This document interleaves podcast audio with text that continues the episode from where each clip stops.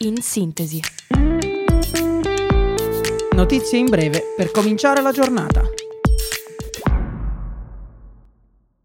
Buongiorno a tutti, io sono Massimo e questo è In Sintesi, il podcast di Radio Yulm dedicato alle notizie del giorno.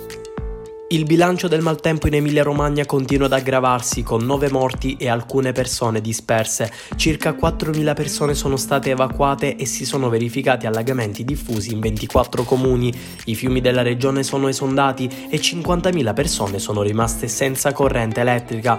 Le vittime includono 3 persone a Forlì, una vittima di una frana nel Cesenate e due coniugi a Ronta di Cesena. Le scuole sono rimaste chiuse in molti comuni colpiti, mentre le operazioni di soccorso e di ripristino continuano. Il ministro dell'Interno Matteo Piantedosi ha annunciato la possibilità di un decreto legge per l'Emilia-Romagna e il coordinamento dei ministri per affrontare il maltempo e le alluvioni nella regione. Il Consiglio dei Ministri è stato convocato per martedì 23 per affrontare l'emergenza. La Premier Giorgia Meloni ha confermato il sostegno del governo alle popolazioni colpite e la disponibilità a convocare un Consiglio dei Ministri per ulteriori misure d'emergenza, mentre il ministro Musumeci ha annunciato provvedimenti per sospendere gli obblighi fiscali e contributivi a sostegno della regione. In Ucraina i russi hanno ucciso un bambino e ferito altre due persone durante i bombardamenti a Zelenivka.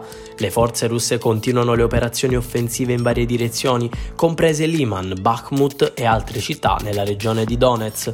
I russi hanno effettuato numerosi attacchi missilistici e raid aerei, danneggiando infrastrutture civili, mentre un impianto industriale a Nikolaev è stato danneggiato in seguito ad un attacco russo. Le forze russe stanno cercando di sopraffare e confondere le difese aeree ucraine, ma potrebbero esaurire le loro munizioni ad alta precisione. L'Ucraina sta pianificando una controffensiva.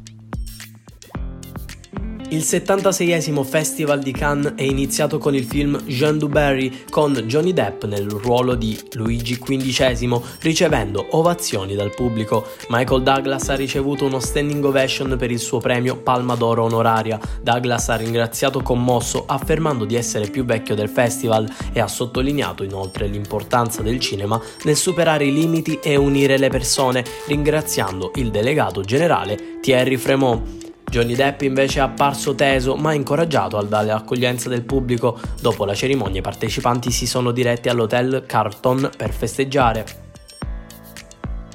Il Manchester City si è qualificato per la finale di Champions League contro l'Inter dopo una vittoria convincente per 4-0 contro il Real Madrid, grazie alle reti di Bernardo Silva, un autogol di Militao e una rete di Alvarez. Il City si è assicurato una seconda possibilità di vincere il prestigioso trofeo dopo essere arrivati vicini alla vittoria nel 2021.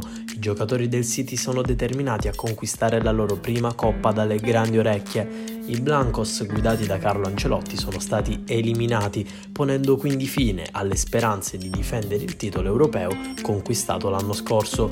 La finale si terrà il 10 giugno ad Istanbul. Si terrà una conferenza sull'argomento Culture di genere nelle platform economies all'Istituto Universitario di Lisboa il 20 e il 21 novembre 2023. L'Università Yulma ha aperto una call for papers sul tema che scade il 9 giugno. La conferenza analizzerà l'intersezione tra intrattenimento e competenze nelle economie di piattaforma, considerando le dimensioni di genere. Si esploreranno le dinamiche di democratizzazione delle competenze su piattaforme come TikTok, YouTube, Instagram e Facebook, ma anche il ruolo della misoginia popolare e l'impatto sulle identità di genere contemporanee. Queste erano le notizie del giorno, al prossimo appuntamento con In Sintesi vi auguro un buon proseguimento di giornata.